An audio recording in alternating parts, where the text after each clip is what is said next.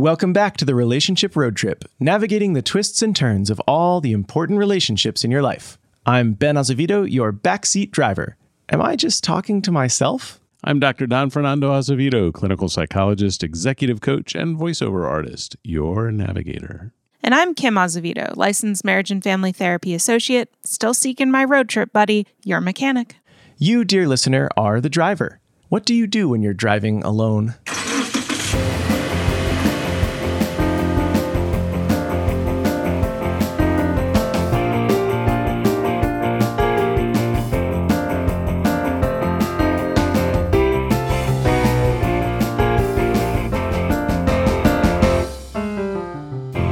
Today's quote is by Chris Berkman You're single not because you are not good enough for one, it's that you're too good for the wrong one. Last week, we talked about traditions, specifically those around Halloween and Dia de los Muertos. This week, we're breaking up with talking about relationships and instead talking about being single. What does it mean to be single? To be alone. Uh, single in American culture, specifically, since that's where we are and that's the world I'm navigating as the single, the solo single person on this podcast. hey, go me. Does that make you single squared? Yes. All, all of the single, the most single, singlest. One squared is still one, right? Yes. Yes. Hmm. It is also the loneliest number. Yeah, but who did that song? No clue. Th- three Dog Night? Three Dog Night. Thank you. I didn't know if this was a trick question somehow. Well, no, it just has to do with numbers. Anyway, being single. Typically, this means you are not in a significant relationship with somebody in a way where it is exclusively committed. However, in 2020, everything is kind of blurred because apparently you're still single until you're married. That was a quote I saw recently. Basically, I am very confused about what single means nowadays, but Well, isn't that more from like a legal definition standpoint? probably. Like you're single, the options are single or married on a lot of legal forms. it is also from a dating perspective wherein you refuse to commit to somebody ongoing. So you're keeping your options open, which I have run into a lot in my dating experiences. They've been with this person for 15 years, but we're not married, so I'm still single. I don't understand it myself. This is going to be a really confusing episode because navigating the intricacies of being single is really complicated. What I'm about to share with you is kind of a thing that I've noticed, slash, there are a lot of blogs written about it, which are these unspoken concepts of being single. Uh, there are kind of seven different scripts of it. So you have the person who's single and mourning their last relationship. This one's pretty obvious. It's someone who's recently broken up or broke up with somebody who is very important to them and can't seem to get over them. So when you're talking with them, everything's like, oh, well, my ex was, and oh, my ex did this.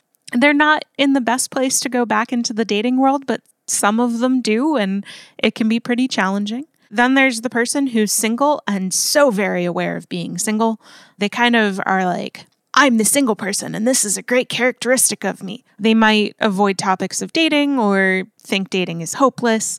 Overall, what I've noticed is that these people have a pretty negative attitude about dating. So I kind of fit into this a fair amount. I was going to say, which category are you? I- This so- seems suspiciously like you. What? Never. I would never talk about myself like that. So, yes, I am very aware I am single. However, I do fit into a second category, which is the eternally single and content with it. So, this is a person who's not in a romantic relationship, but is really fine with that. They tend to have a satisfying work life, they have close friends, hobbies, all of that stuff. They're not necessarily against having a relationship, but they're simply enjoying their life with no major desire to actively seek a romantic relationship. Kind of one of those, if it happens, it happens. If it doesn't, I'm still happy with my life. So I'm kind of between those two different types of single. It depends on the day and depends how many dating apps I've been swiping through. Then you have the person who's newly single and does the, oh, I don't mind. Uh, so this is someone who hops relationships frequently and will claim, like, oh, I don't mind being single. And then, like, two days later, in another relationship that doesn't last very long. Pretty much, it's kind of a relationship comes up, the relationship ends and they're like, oh, I'm single, I'm free, this is great. And then all of a sudden they're dating someone again. So, kind of that on off dating life. You've got the single person who loves the thrill. So, this is someone who doesn't want a long lasting relationship. They just want to go out and date and enjoy the dating scene. Perhaps they would consider settling down, but more or less, they like the immediate serotonin boost of going on a date. This one's me, right? Yeah, totally. You're That's- married. What are you talking love about? love the thrill. Love. I'm a, just a thrill seeker. Yeah, so much. I'm out on that dating scene every night, just thrill seeking. Hey, Sarah. Secretly, his dating scene is just Sarah. That's Uh, probably true. Then you have the headhunter. This is someone who is single and not happy being single. So they're looking to fill that position of a significant other and do it quickly. They're kind of almost businesslike in their approach to dating, and they're consistently looking for that person. Is this the person that does their dating on LinkedIn, Possibly. For- Who knows? looking for resumes? Maybe they're on The League, which is based on resumes. Um, Oh, Yeah, the league. It's a very fancy one. So there's that person. Uh, and then there's the single person who's not really single. So this is someone who has been dating someone, kind of, or they're really interested in a specific person who may or may not like them back. And so they're kind of confused in halfway single land. This is someone who's quote, quote, talking to someone else, wherein they may not be officially dating, but they are conversing on an almost exclusive level. Don't get me wrong, it's really confusing, y'all, and I'm still trying to figure it out. There's a lot of types of singles. Yeah. So as you're navigating the dating scene, Kym, you know, you're seeing these types of people come up. How do you deal with the nuances of all these different kinds of single people? As someone who is not familiar with the modern dating scene, this does seem rather confusing to me. I figured if you're on a dating app, you're looking for relationships and or casual relationships. I get that. But this is like a whole nother level of uh, nuance. It's pretty crazy out there. I do my best to stay positive. I think the important thing is to look at yourself because you're the only one you're bringing to a relationship consistently. So, when you look at yourself, consider what am I wanting? Why am I looking for a relationship? And within that, consider what type of relationship you're looking for and be honest about it. If you're looking for casual dating and just a hookup, that's fine. Go out, do you, be happy.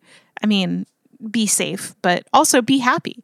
If you're not interested in dating, then don't do it. You can be single. I think that's a really hard thing for people to consider. Our society pushes so hard for finding your your other half, your soulmate, all of the cute little romantic crap. But really you can be single and that's okay. You don't need to find someone who is your one and only. And I think that's a really important message for a lot of people because dating and couplehood is pushed so heavily that we forget that it's okay to be single. Also, single just sounds so sad. You're in a relationship with yourself, and that's good. It's good to be with yourself and understanding who you are. I think the biggest thing that I can say about engaging with other people is being truthful with whoever you're talking with or going out with about what you want. If you want a long lasting relationship, don't hop on some dating site and be like, oh, I'm open to whatever. We can be friends. We can be this.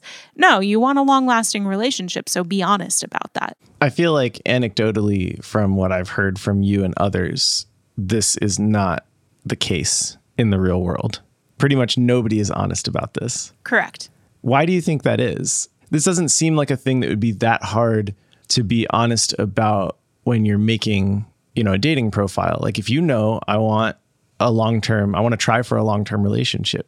It doesn't seem that hard to put that work that into your bio or whatever.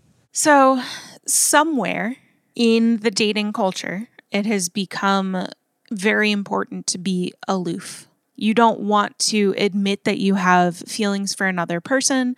You don't want to admit that this might be a person you would, you know, be serious with. Somewhere in this, and I honestly cannot tell you where it came from, this concept of be aloof, don't you know, don't settle down with just one person. Be careful with your emotions. Don't call until three days later. That type of stuff has come up. And people don't want to admit that what they're looking for is something serious. It's easier to say, oh, I'm not looking for anything serious. I, I just want to meet and hang out because there's kind of a fear of rejection with it. And if you put yourself out there and say, I'm looking for someone who will push through this with me, there's that fear of I'm going to get rejected for who I am. And people don't like to be vulnerable. Uh, vulnerability is is not a trait that currently in our American society uh, is valued. The whole idea of being, you know, I'm a rock unto myself and you know I don't need anything I don't need anybody is a big tease. I also wonder if this may be related to the deterioration of the the honoring of marriage, the whole sense that marriage is a goal to achieve.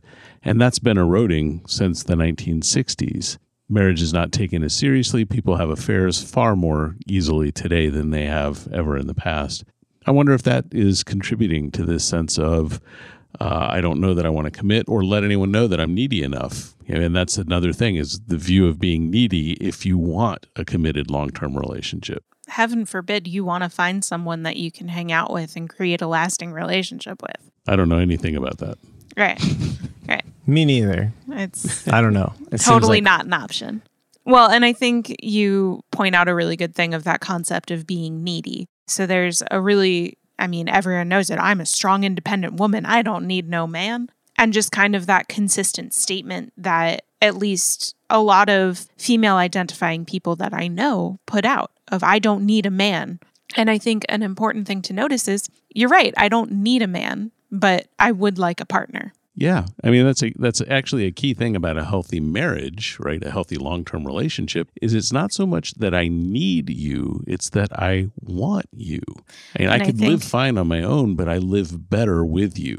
I think in one of my most dramatic relationship events when I was dating someone in college was we got into a fight. And we ended up running out into the rain because he was doing his toxic masculinity self. And I ended up yelling at him that he should make no mistake that I need him in my life. I want him and I choose him every day, and he should be glad that I do.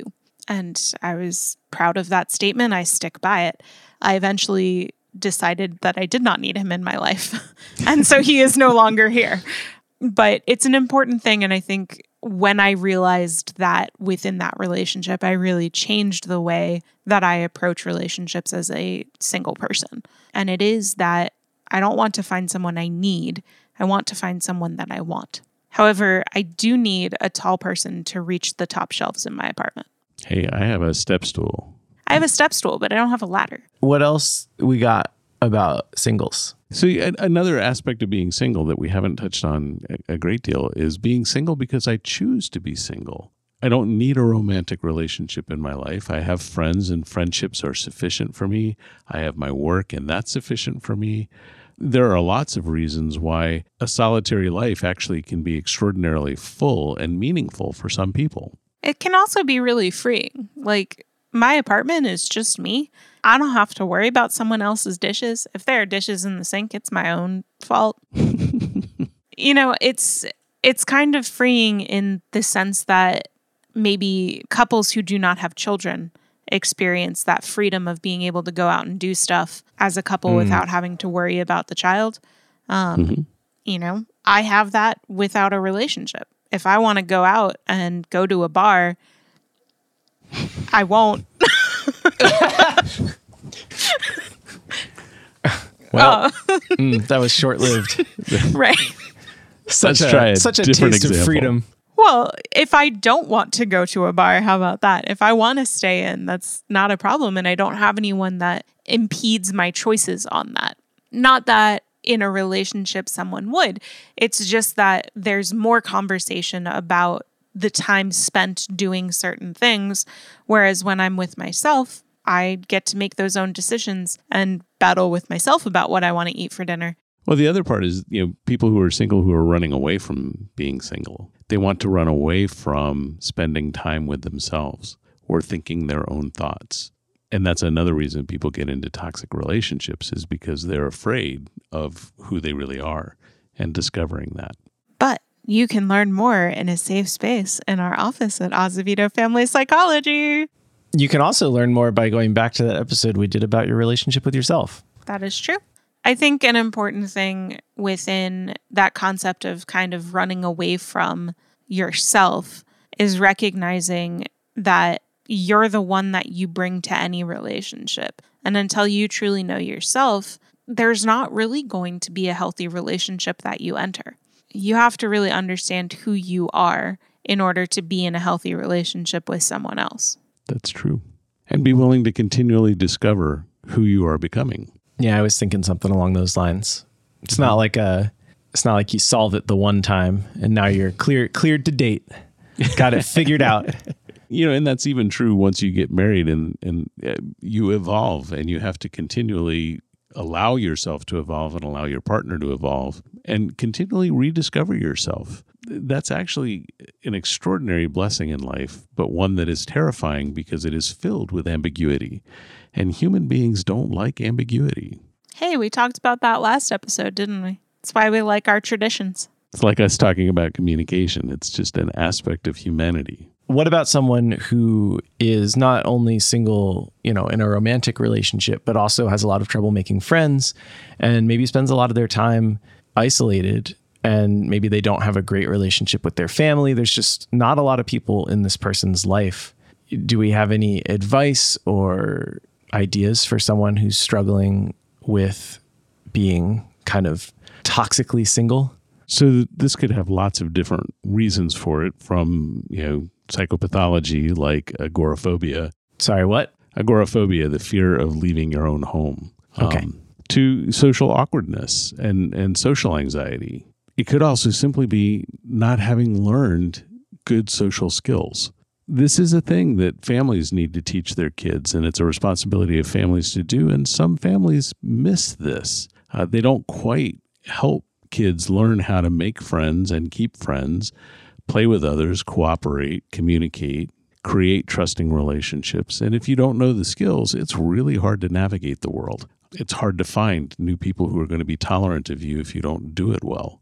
So it could be a whole lot of different things that would contribute to a person becoming more and more isolated, more and more like the traditional hermit, uh, but not necessarily by choice. Some people are hermits and they're hermits by choice. They really don't want to have interactions with others. But if you do and you find it being difficult for you to do that, reach out for help. There are lots of different ways to get the help, and certainly, you know, we're one through psychotherapy, but it's also skills based.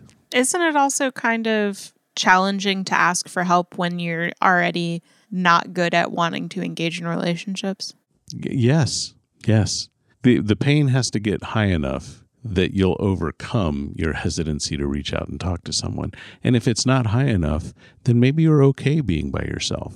Again, it's not ours to judge. It's really the choice of the individual about how they want to live in the world. Which is a pretty good sum up for everything we've talked about with being single and the concept that you can be okay being single, you can be okay perpetually wanting to date and just exist within the dating culture. You can want to enter a relationship. Ultimately, it all comes down to honoring your own personal choice and living your life your way. Okay, so this week I certainly learned a lot about being single. Hopefully, this was a helpful episode for those of you who aren't in significant other relationships. I think what Don and Kym said about bringing yourself to a relationship is probably the best summary I can think of, so I'm going to just leave it there. As always, thanks for listening, and until next time, enjoy the drive. Thank you for listening to the Relationship Road Trip. We hope you enjoyed the episode and we want to know what you think. So write to us at questions at afpsych.com. You can also support the show by rating and reviewing us on iTunes or subscribing with your favorite podcast app. You can find more episodes of the show at relationshiproadtrip.com or wherever you download podcasts. The Relationship Road Trip comes out every Wednesday at 7 a.m., so don't forget to tune in next week. The Relationship Road Trip is brought to you by Azevedo Family Psychology, where they are dedicated to helping you create a life worth celebrating. You can learn more about their services at azevedofamilypsychology.com. This podcast is produced by Bear Cave Audio. Bear Cave Audio provides a range of audio services from original composition to podcast recording and editing. To learn more, go to bearcaveaudio.com or email ben at bearcaveaudio.com. Until we meet again, may the road rise up to meet you, may the wind be always at your back, and may the sun shine warm upon your face.